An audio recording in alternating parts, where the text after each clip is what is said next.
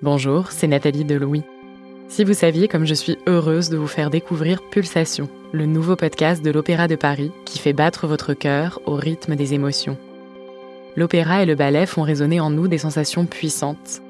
Il m'est arrivé de rire et vibrer face à la formidable énergie déployée sur scène par des chanteurs pour nous faire ressentir toute l'intensité d'un opéra qui se déroule sous nos yeux. La mezzo-soprano Malika Bellaribi Le Moal l'exprime très bien cette œuvre, quand je la chante, ça réveille des, blessures émotionnelles. Alors c'est moi qui pleure et après c'est le public qui pleure. Dans chaque épisode de Pulsation, des chanteurs, danseurs étoiles ou chorégraphes vous emmènent dans leur voyage émotionnel, au plus près de la création. Écoutez-les dès à présent en découvrant Pulsation sur toutes les plateformes de podcast. Louis.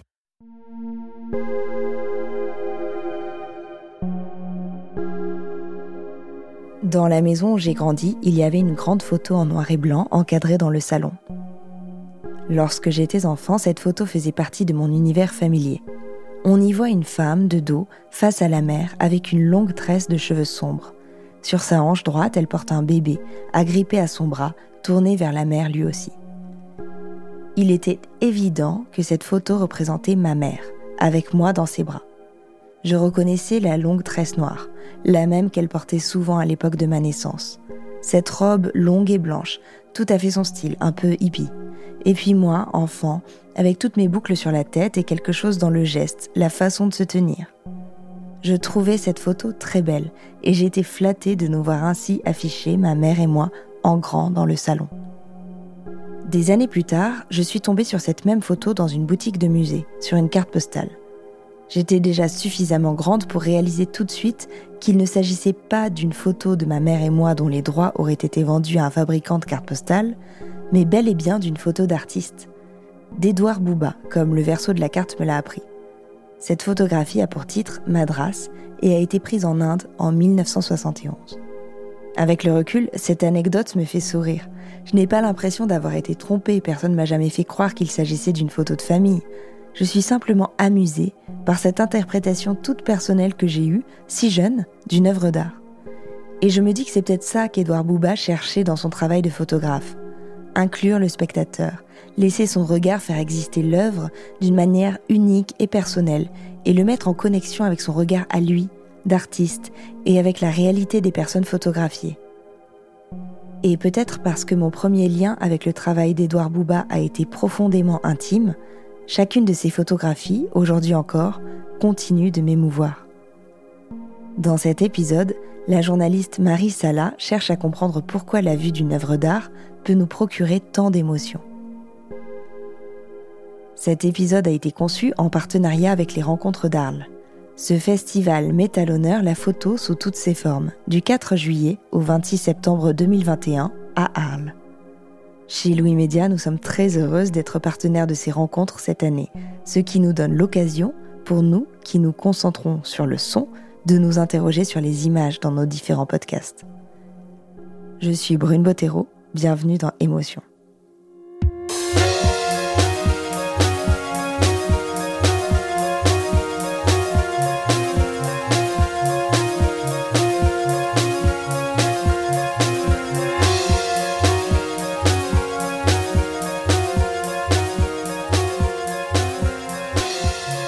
Mon père m'a toujours dit que le monde n'existait qu'à travers mes yeux, que ce que je vois constitue mon univers avec ce qu'il habite et la démonstration de sa finitude. Pour m'aider à le comprendre, il s'asseyait à côté de moi et me disait ⁇ Regarde, on peut être deux personnes assises à côté et ne pas voir du tout la même chose. ⁇ En effet, alors que lui voyait certains détails d'une scène devant nous, j'en distinguais d'autres. Mais cette leçon de mon enfance a une portée plus philosophique que j'ai comprise en grandissant. Quand il s'agit d'ouvrir son univers, cela peut passer par notre regard. Ce n'est pas pour rien que l'on parle de vision du monde, et en agrandissant cette vision, nous pouvons être bouleversés, ressentir des émotions, comme lorsque l'on regarde un tableau, un film ou une photographie. La semaine dernière, j'étais à Amsterdam et je visitais le musée Rembrandt, dédié au maître de la peinture des Pays-Bas. Y étaient exposés des croquis sur le thème des animaux, et en particulier certains représentant une éléphante. Je trouvais ces dessins magnifiques, délicats et tellement vivants malgré leur âge. Puis, au fil de l'exposition, j'ai appris qu'il s'agissait de la représentation du premier éléphant ayant voyagé en Europe. Ce maître de la peinture a donc immortalisé un animal qu'il voyait pour la première fois de sa vie. C'est alors que je me suis rendu compte de l'importance de ces coups de crayon. Ils incarnent la première fois que Rembrandt posait les yeux sur un éléphant. Je mesurais soudain la dimension historique de ces dessins, comme des témoignages d'un monde en pleine expansion.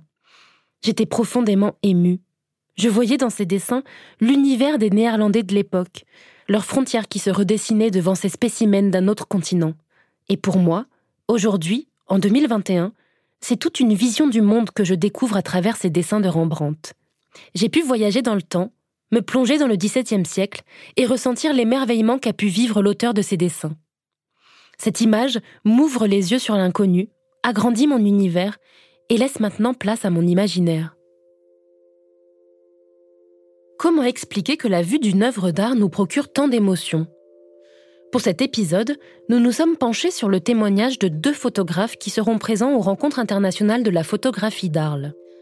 Ces artistes sont l'incarnation du regard, car ils le captent et le transcendent afin d'être vecteurs d'émotions. Que pense-t-il donc du lien entre regard et émotion? Comment transmettent-ils une émotion à travers leur œuvre? Et que se passe-t-il chez la personne qui la reçoit? Pour commencer, peut-être qu'il s'agit tout d'abord d'observer. Masao Mascaro est photographe. Pour lui, le regard est une manière d'investir le monde dans lequel il vit. Dans sa pratique, il prend le temps de voir, de s'approprier ce qui l'entoure. Par exemple, en examinant un poulpe hors de l'eau sur le port de Naples, Massao Mascaro y voit une métaphore d'une Méditerranée exsangue. Aux rencontres d'Arles, il est possible de voir cette photo de poulpe exposée parmi plusieurs extraits de son travail, nommé Subsolé. De 2017 à 2020, Massao Mascaro a parcouru la mer Méditerranée sur les traces du personnage mythologique Ulysse, un prétexte pour s'attarder sur ce qui est devenu ce lieu de fantasme aujourd'hui. De notre image séculaire de Riviera à la tragédie migratoire qui s'y déroule, il a fallu à Massao Mascaro le temps de visualiser cet espace pour mieux le saisir et le photographier. L'appareil photo, c'est ça aussi. Ça permet de comprendre ce qu'est le monde, parce que du coup, l'appareil photo, bon, c'est euh, comme une prothèse, un prolongement euh, du regard. Mais en même temps, euh, l'appareil photo, c'est ce qui va me permettre de, douter. Ça me montre que le, le monde, il n'est pas seulement tel que je le regarde, il peut être autrement. Donc entre la photographie et le regard, il se passe des choses, des incertitudes, des doutes et des surprises. J'ai un regard insistant sur les choses, je regarde plusieurs fois et longtemps la même chose. Ça me permet de découvrir le monde et puis ça me permet de voir les choses euh, d'une manière euh, moins banale qu'elles ne le sont. Donc de regarder même des petites choses, mais de les regarder avec insistance. Les choses changent tellement rapidement que regarder les choses avec insistance, longtemps, et de manière répétée, ça permet peut-être vraiment de, pénétrer les choses par le regard. Prendre le temps de voir permet-il de mieux capter une émotion? Marie Tomanova est photographe elle aussi, et elle partage l'opinion de Massao Mascaro. Il est important de prendre le temps de regarder ce qui nous entoure. D'origine tchèque, Marie Tomanova s'est installée à New York en 2018 pour y exercer son art. Aux rencontres d'Arles, elle expose son travail intitulé Ce fut jadis mon univers. Les photos exposées parlent du retour à son pays d'origine et du choc qu'elle a ressenti en le découvrant sous un nouvel angle. Pensez-vous qu'il est important de prendre le temps de regarder intensément ce qui nous entoure? Aujourd'hui, nous sommes dans un flot d'images permanent. Cela peut peut-être nous permettre de redonner de la valeur à certains éléments du quotidien? Oui, je pense que c'est important. Je pense également que c'est difficile. Comme vous le dites, nous sommes au milieu de tellement d'images, nous vivons vraiment dans un monde obsédé par l'image aujourd'hui. Je pense que le message visuel qui est communiqué à travers nos yeux, en fait, ce que l'on peut voir est très important parce que, en tant que photographe, ce que je vois est ce que je photographie. Et quand je suis intéressée par quelque chose, je le photographie. Mais je pense que le message transmis par le regard est quelque chose avec lequel je travaille beaucoup. Spécialement dans cette série de photographies que j'ai prises de retour à la maison, en République tchèque. J'étais très émue à ce moment-là. C'était une expérience bouleversante, donc sur le moment, j'avais pas trop envie d'y penser, pas trop envie de penser à la photographie conceptuellement. Je photographie juste ce qui me fait ressentir une chose ou une autre, même si cela me fait sentir nostalgique ou triste. Il y a par exemple cette photo du rouge à lèvres de ma grand-mère, qui est décédée alors que j'étais aux États-Unis, et donc je n'ai jamais pu la revoir avant son décès. Toutes ces choses qui sont pour moi bouleversantes, je les photographie. Et ça m'aide en un sens à ne pas avoir à analyser ce que je vis, à tenter de le comprendre, parce que à ce moment-là, c'est trop. Donc, j'ai comme l'impression de pouvoir capturer ces émotions dans ma photographie et d'ensuite pouvoir y penser et faire ma paix avec, mais plus tard. Marie Tomanova nous montre combien l'objet photographie l'aide à contenir ses émotions, à les gérer, à mieux les vivre en les capturant. Prendre le temps, donc, lui permet de mieux ressentir et ainsi d'en mesurer puis transmettre l'intensité. La photographie qui en découle devient donc une sorte de cadrage des émotions. Et tout ça, c'est donc arrivé quand j'étais en République tchèque. Et quand je suis revenue à New York, quelques jours plus tard, j'ai pu développer mes photos et donc les regarder sur papier. Et c'était comme revivre cette expérience, ce qui est à la fois doux et beau. C'est comme avoir une sorte de nouveau regard dessus, un regard extérieur. Car je suis plus dans l'instant, dans le moment capturé. Tu as terminé de vivre ce que tu vivais, tu rentres à New York et tu vois ce qui s'est passé. Marie Tomanova nous raconte ce que cela fait de regarder ces photographies, le résultat de sa propre expérience sur papier argentique. Mais qu'en est-il pour le public? Ça fait quoi de regarder une œuvre dont on n'est pas l'auteur? Masao Mascaro. Donc c'est aussi investir de son regard, de son attention, de ses répétitions, de son temps dans des choses qui sont pas euh, extraordinaires euh, au premier regard. Et ça, je pense que ça passe par une forme, euh, ben voilà, d'éducation du regard, d'être spectateur, d'être lecteur, d'être d'être poreux aussi à la à la sensibilité des, des, autres. Moi, je vivais à Madrid quand je faisais un travail qui s'intitulait Jardin. Je, je, vivais à Madrid et j'allais régulièrement au, au musée du Prado. Et j'allais souvent visiter certains cadres de certains peintres, et notamment euh, un triptyque de Botticelli, dans lequel euh, il y a une mise en séquence d'un conte du Decameron de Boccace. Et en fait, dans ce tableau de Botticelli, on se rend compte que euh, y a plein de choses qu'on voit pas au premier regard, ni à la première visite. On voit un chevalier au premier plan, puis en fait, en retournant quelques temps après, on se rend compte que le même chevalier, il est, il est aussi au second plan. Et puis qu'en fait, on se rend compte qu'il y a euh, un truc très moderne quand même dans un tableau de cette époque-ci, c'est qu'il y a des répétitions. C'est-à-dire qu'il y a une séquence, la même scène se retrouve plusieurs fois dans le même tableau. C'est plein d'émotions d'aller voir euh, d'aller voir un tableau, puis de le retourner le, le visiter, puis de se rendre compte qu'il y a des choses qu'on n'avait pas vues. Bah, ça remet aussi en doute notre premier regard, notre première émotion, ça la complète, ça la tord, ça l'agrandit finalement. On peut agrandir une émotion, c'est quand même assez beau d'y réfléchir. Comment expliquer que le simple fait de regarder une œuvre puisse engendrer tant d'émotions? Le professeur Jean-Pierre Changeux est neurobiologiste. Il a tenté de répondre à cette question scientifiquement dans son ouvrage La beauté dans le cerveau, publié en 2016. Il a donc analysé l'oculométrie et ses effets immédiats sur le cerveau. En d'autres termes, il a mesuré où et comment une personne regarde un objet, comment son regard se déplace en zigzag d'un point stratégique à un autre.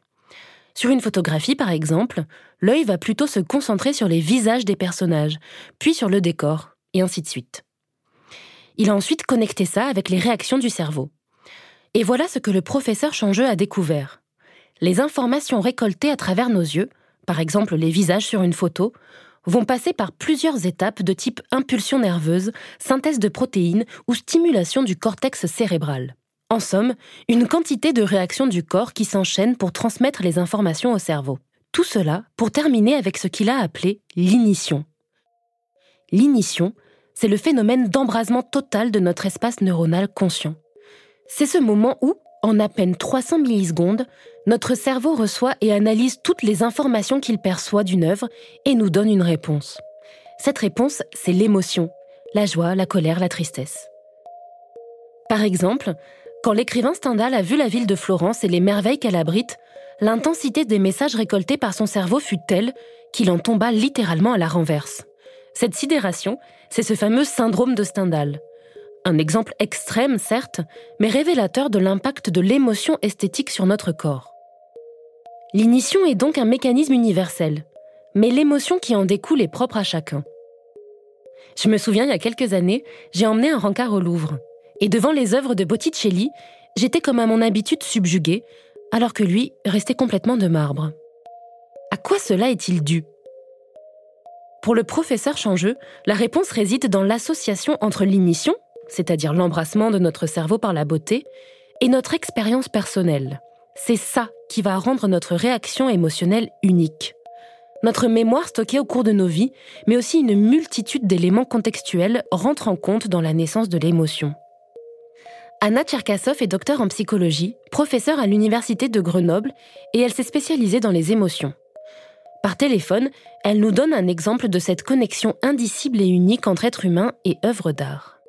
Imaginons cette œuvre d'art dans laquelle c'est le orange qui est la couleur dominante.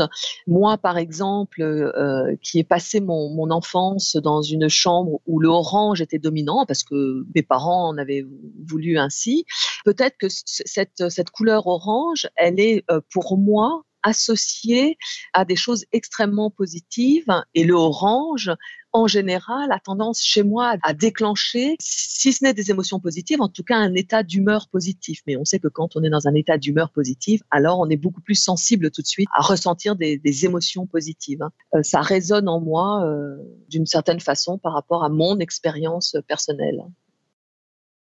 L'art, euh, c'est un échange Edith Lecourt est psychologue et art-thérapeute. Elle expérimente chaque jour le pouvoir de l'expérience personnelle sur notre perception de l'art. Selon elle, la contemplation d'une œuvre d'art, c'est aussi une rencontre inattendue qui nous surprend et nous bouleverse. Donc effectivement, ça nous permet de rencontrer si quelque chose de notre vérité intérieure, je dirais, se retrouve dans la rencontre de l'œuvre. C'est-à-dire qu'effectivement, toute cette complexité de notre vécu, de notre expérience, de, nos, goûts, de, bon, il y a tellement de choses là-dedans, tout d'un coup est euh, condensé dans cette forme qui nous touche, parce qu'effectivement, c'est vrai pour nous. Euh, ça nous rencontre vraiment. Alors, ceci dit, ça peut être une vérité différente pour l'auteur, bien entendu. Mais nous, on le reçoit comme vrai par rapport à notre vécu, à notre expérience, à, à notre intériorité. Et c'est ça qui est très fort là, c'est que on retrouve à l'extérieur quelque chose de notre intériorité. C'est un cadeau, un cadeau que peut faire euh, notamment la peinture ou, la, ou la, photo. Ce qui change avec euh, l'art, c'est que on regarde, bien sûr, on est capté par le regard, mais pas directement le regard de l'autre, mais une œuvre qu'on va pouvoir regarder ensemble. Donc l'œuvre est le médiateur de deux regards, de plusieurs regards. De toute façon, de deux regards, puisqu'il y a le regard de l'auteur de l'œuvre, que je vais rencontrer au travers de son œuvre, de sa peinture, de sa photo. Et donc il y a, une rencontre là au travers de l'œuvre de deux regards et puis de plusieurs regards puisque cette œuvre elle est exposée, elle est proposée à un public, à des spectateurs, etc. Donc ça, ça change tout parce que c'est déjà une émotion en partie partagée en partie parce que c'est pas forcément exactement la même émotion qu'on a euh, chacun, mais je regarde cette œuvre, je sais qu'elle est le produit d'une certaine émotion de, de l'auteur lui-même qui a voulu exprimer quelque chose, enfin qui a voulu euh, s'exprimer, on va dire, pas forcément exprimer quelque chose de conscient pour lui, mais s'exprimer et communiquer ça. Donc j'ai cette rencontre émotionnelle au travers d'une œuvre. Et donc, je suis dégagée du face-à-face du regard, qui peut être aussi angoissant. Et là, j'ai une rencontre très forte quand même au travers de l'œuvre. Tout ça, c'est beaucoup à propos de la connexion, en fait. Um, Là, je vais parler de ma série intitulée Young American. C'est une série de portraits de jeunes New-Yorkais et c'est le principe de base d'un portrait. Un cadrage serré sur le visage, face à nous, et qui nous regarde droit dans les yeux.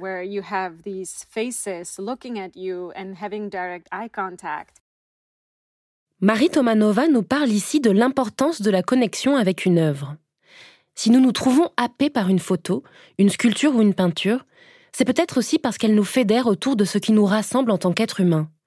Nous connectons à l'artiste, mais aussi à notre environnement, voire à nous-mêmes, à travers le fort pouvoir identificateur d'un portrait, par exemple. Et la manière dont je le présente pendant les expositions, c'est sur de larges projections ou de très grandes impressions papier. Ça peut aller jusqu'à 10 ou 15 mètres. Donc il y a ces immenses visages, des individus, les âmes de gens qui vous regardent et qui se connectent avec vous. Et c'est tous ces jeunes gens, en fait, Young American. Je l'ai vraiment photographié en pellicule avec un cadrage très resserré afin que l'on ressente tout de suite cette connexion et cette proximité.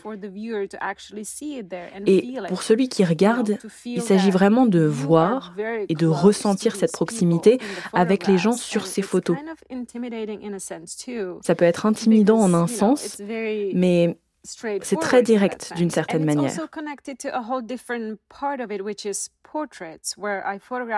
Et c'est aussi relié à quelque chose d'autre parce que ces portraits qui vous regardent avec un regard franc et direct, c'est quelque chose qui connecte les gens entre eux. Et c'est aussi un signe de reconnaissance très clair qui dit ⁇ Je te regarde, je te vois, et tu me regardes et me vois en retour. ⁇ Et je pense que ça, c'est vraiment très important dans mon travail. Regarder une œuvre d'art, c'est donc une connexion, une rencontre entre notre histoire personnelle et le regard de l'artiste, tout autant qu'avec, par exemple, la personne photographiée. J'ai posé une question à Anna Tcherkassov, docteur en psychologie spécialisée dans les émotions, et à Edith Lecourt, psychologue et art-thérapeute. Que ressent-on exactement quand on se connecte aux œuvres d'art? Comment décrire avec des sensations cette initiation dont parle le professeur Jean-Pierre Changeux? Le, regard, c'est cette activité de fusion en fait. Pourquoi ce regard euh, si soutenu? C'est qu'en fait, on, veut s'immerger, donc on veut en quelque sorte rentrer dans l'œuvre d'art ou, faire entrer l'œuvre d'art en nous. Il y a, en fait, il y a une sorte de tendance. Euh, euh, on appellerait ça une tendance à l'action, même si évidemment il n'y a pas d'action réelle, mais cette, impulsion à, à fusionner avec, avec l'œuvre d'art alors que euh, dans une autre expérience émotionnelle, euh, le thème relationnel de l'objet est simplement euh, un thème esthétique, alors que dans la peur, le thème relationnel, c'est celui de la menace, etc., etc. On n'a pas de terme dans notre culture pour désigner très explicitement l'expérience esthétique, mais peut-être que dans d'autres cultures, il y a peut-être un terme qui est dédié très précisément à cette expérience-là. Dans l'émotion esthétique, ce qu'il y a, c'est que l'émotion nous est offerte contenue dans une forme. Il y a la mise en forme et il y a une symbolisation. Donc deux processus très forts qui ont travaillé l'émotion pour nous. C'est pour ça que c'est si fort mais en même temps, c'est contenu, c'est maîtrisé. C'est pas quelque chose qui va nous détruire ou qui, qui va nous, nous transpercer.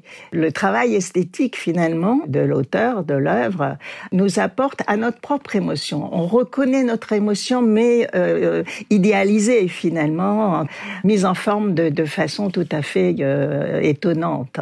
Et ça fait partie de la surprise, c'est que cette émotion, on la connaît. On a déjà eu des émotions fortes, mais là, elle est mise en forme d'une telle façon que, euh, effectivement, elle est idéalisée, elle est sublimée. Et puis on n'en est pas conscient. C'est pour ça aussi, c'est très fort parce que c'est en général des choses qui sont plutôt très consciente ou inconsciente qu'on va rencontrer dans des œuvres comme ça. C'est pas quelque chose qu'on peut verbaliser et ça nous rencontre à un niveau justement qu'on ne maîtrise pas et mais en même temps c'est mis en forme donc c'est c'est pas c'est pas douloureux c'est c'est pas qu'on va se retrouver à pleurer tous ensemble. Il faut espérer que ce soit pas ça. Hein. L'objet œuvre d'art concentre en nous une multitude de choses. La fusion entre notre expérience de vie, notre mémoire inconsciente, une rencontre avec une vision du monde et un processus chimique aboutissant sur l'ignition. Mais cela est-il vrai pour tout le monde? Si l'art est un élément culturel présent dans n'importe quelle civilisation à travers les âges, est-il reçu de la même manière par tous les peuples? Les Yanomami d'Amazonie, les Yoruba au Nigeria, ou même les Japonais ou les Mongols, tomberaient-ils en pamoison devant la Joconde aussi?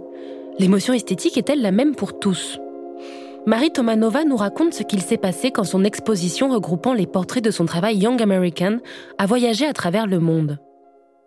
What was interesting about the Young American series, which is the portraits of, of New York City kids, ce qui est très intéressant dans Young American, donc la série de portraits de New-Yorkais dont je vous parlais, c'est à quel point les gens réagissaient de manière différente en les voyant à travers le monde.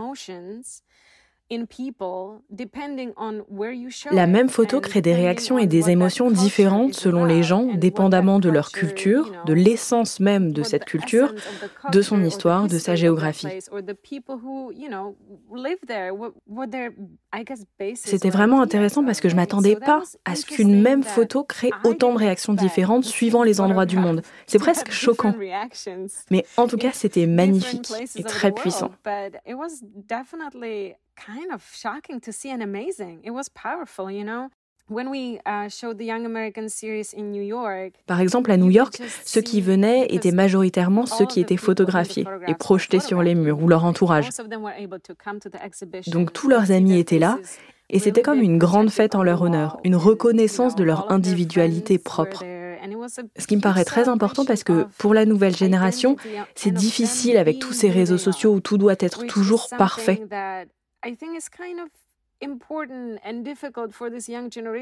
C'est une période qui est difficile émotionnellement et de les célébrer pour ce qu'ils sont, dire qu'ils suffisent et que c'est génial, c'était très fort. Et puis c'était touchant à voir.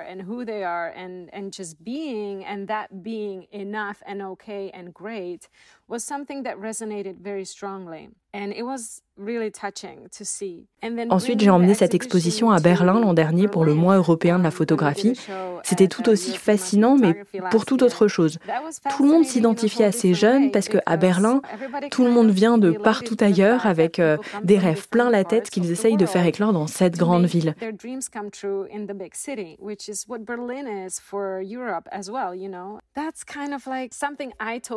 Et c'est quelque chose qui a aussi résonné en moi parce que c'est clairement ce que j'ai essayé de faire en allant à New York, essayer de réaliser mes rêves.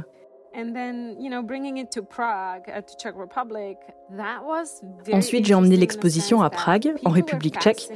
Et c'était assez fou parce que là-bas, les gens étaient fascinés par combien les jeunes New-Yorkais étaient libérés. Par combien les gens avaient des identités marquées, qu'ils assumaient qui ils étaient. Et qu'ils étaient totalement OK avec ça. Et je pense qu'en République tchèque, c'est quelque chose que les jeunes apprécient tout particulièrement.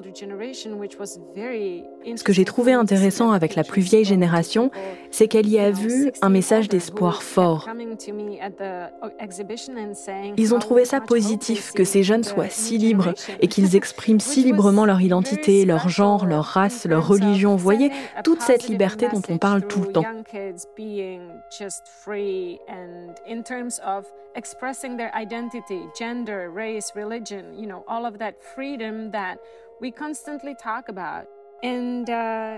Puis nous avons exposé à Tokyo, et là, c'était encore tout autre chose en termes d'émotion.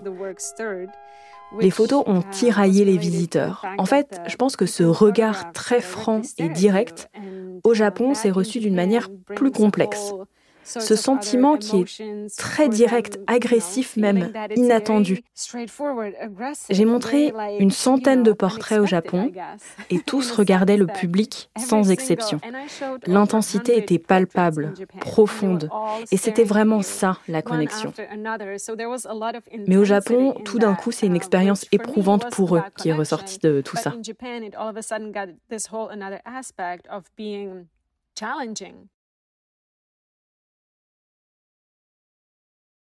Le regard que nous posons sur une œuvre d'art et l'émotion que nous ressentons seraient donc aussi conditionnés par notre environnement, en plus de notre histoire personnelle.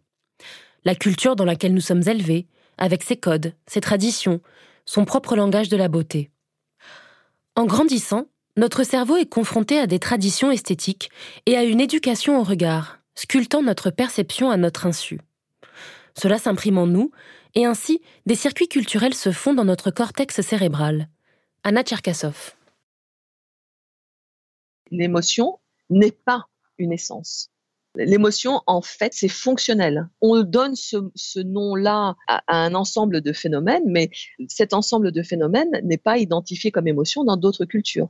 Dès lors euh, qu'on s'intéresse aux différentes cultures, on se rend compte à quel point l'émotion, en fait, même si elle nous semble être euh, quelque chose qui est de l'ordre de la nature, parce que c'est quelque chose qu'on ressent à l'intérieur de nous et on pense, et on a cette impression qu'on est totalement saisi par l'émotion et qu'on a peu, voire pas de moyens de la réguler, de la contrôler, etc. Souvent, on est sous le coup de l'émotion, on n'arrive pas à s'empêcher de ressentir l'émotion.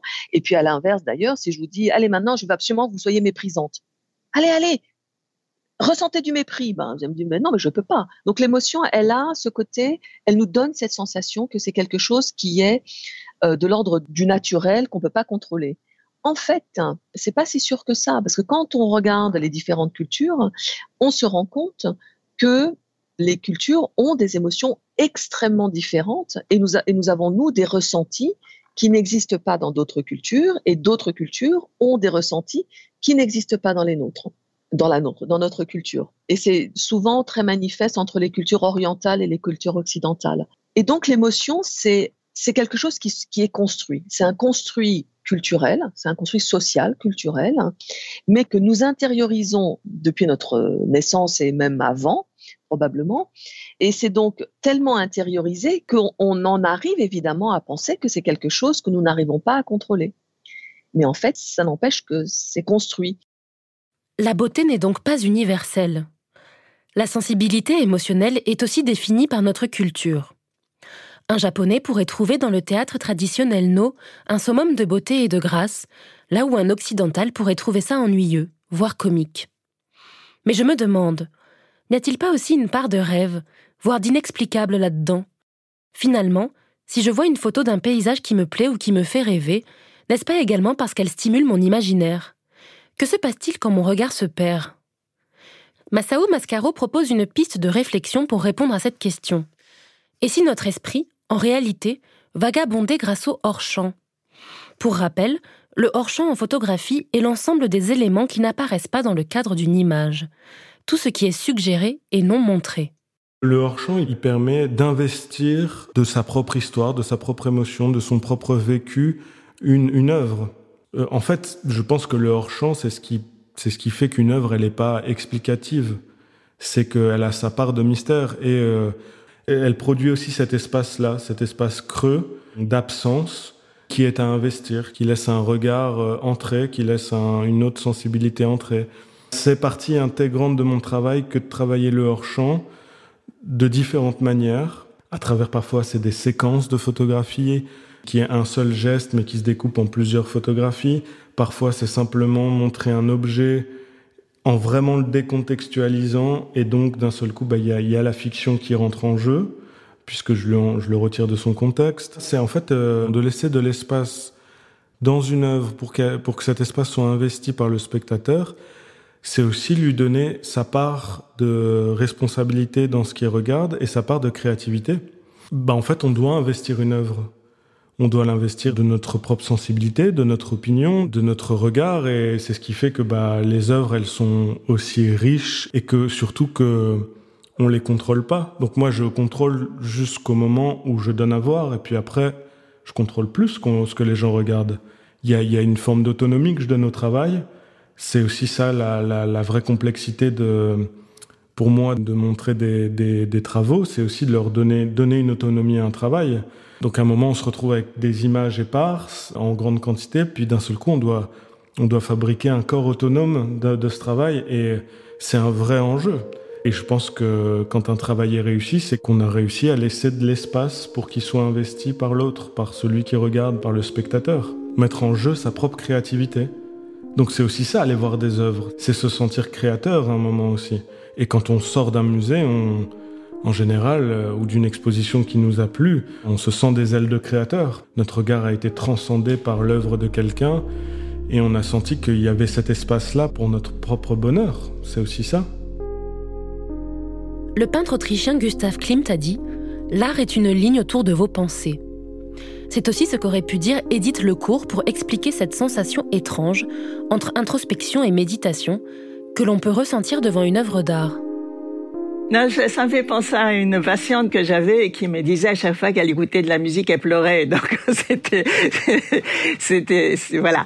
Mais c'est exceptionnel quand même à ce point. Mais là, il y a vraiment la possibilité qu'a eu l'auteur d'exprimer quelque chose en non-verbal, quelque chose qu'on n'arriverait pas à écrire et à raconter à quelqu'un d'abord parce que c'est pas vraiment conscient. Il a eu des idées, mais derrière ces idées, son, inconscient l'a beaucoup aidé dans son œuvre.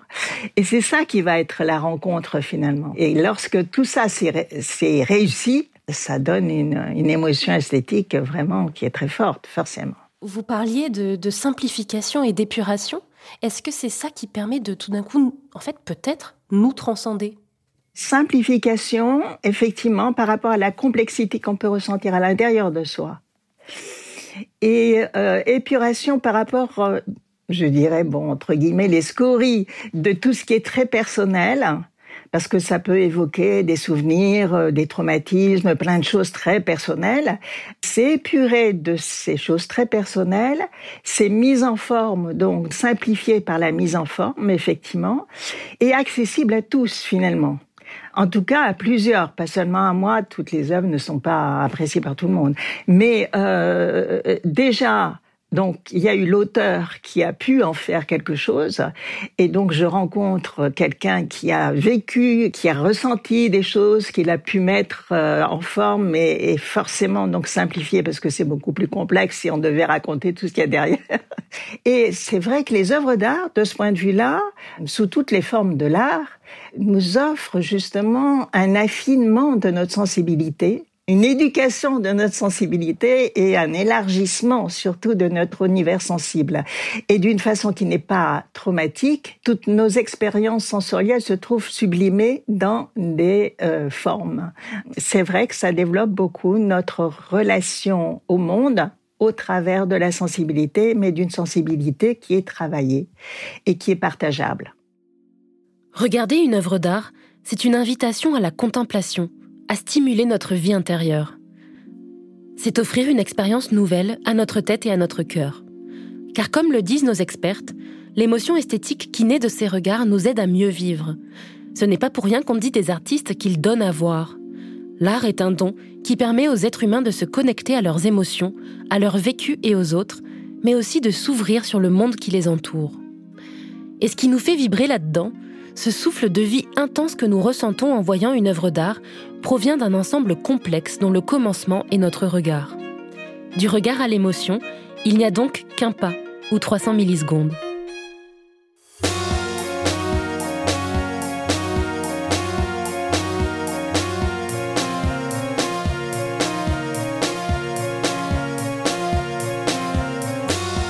Vous venez d'écouter Émotion cet épisode a été tourné, écrit et monté par la journaliste Marie Sala. Elle donnait la parole aux photographes Marie Tomanova et Masao Mascaro, dont vous pourrez admirer les œuvres aux Rencontres internationales de la photographie à Arles cet été 2021, ainsi qu'aux expertes Anna Tcherkasov et Edith Lecourt. Vous pourrez retrouver toutes les références liées à leurs activités sur notre site. L'épisode a été réalisé par Marine Kéméré Yvan Bing s'est occupé de la prise de son, Jean-Baptiste Aubonnet a fait le mix et c'est Nicolas De qui a composé le générique. Maude Benakcha est la chargée de production d'émotions. Elle a également incarné la traduction de la photographe Marie Tomanova. Émotion est un podcast de Louis Média, également rendu possible grâce à Victoire de la Maison Neuve, Maureen Wilson, responsable éditoriale, Mélissa Bounois, directrice des productions, et Charlotte Pudlowski, directrice éditoriale. Émotion, c'est un lundi sur deux, là où vous aimez écouter vos podcasts. Apple Podcast, Google Podcast, SoundCloud ou Spotify. Si cet épisode vous a plu et que vous vous intéressez aux bouleversements que peuvent provoquer certaines rencontres visuelles, je vous recommande d'écouter Savoir regarder, le premier épisode que j'ai réalisé dans le cadre de la mini-série sur les cinq sens pour émotion. Vous pouvez nous laisser des étoiles, des commentaires et surtout en parler autour de vous.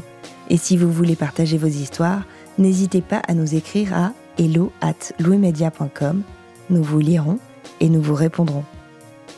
Et puis, il y a aussi tous nos autres podcasts, Travail en cours, Passage, Injustice, Fracas, Une autre histoire, Entre ou le Book Club. Bonne écoute et à bientôt.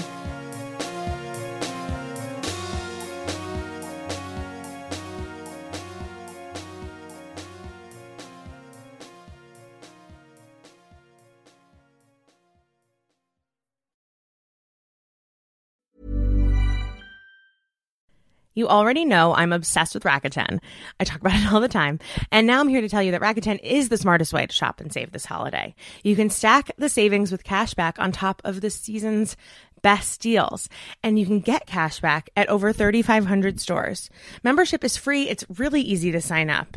And then all you have to do, click a button. Start all your shopping trips at Rakuten.com or get the app to start saving today. Get cha-ching on that thing.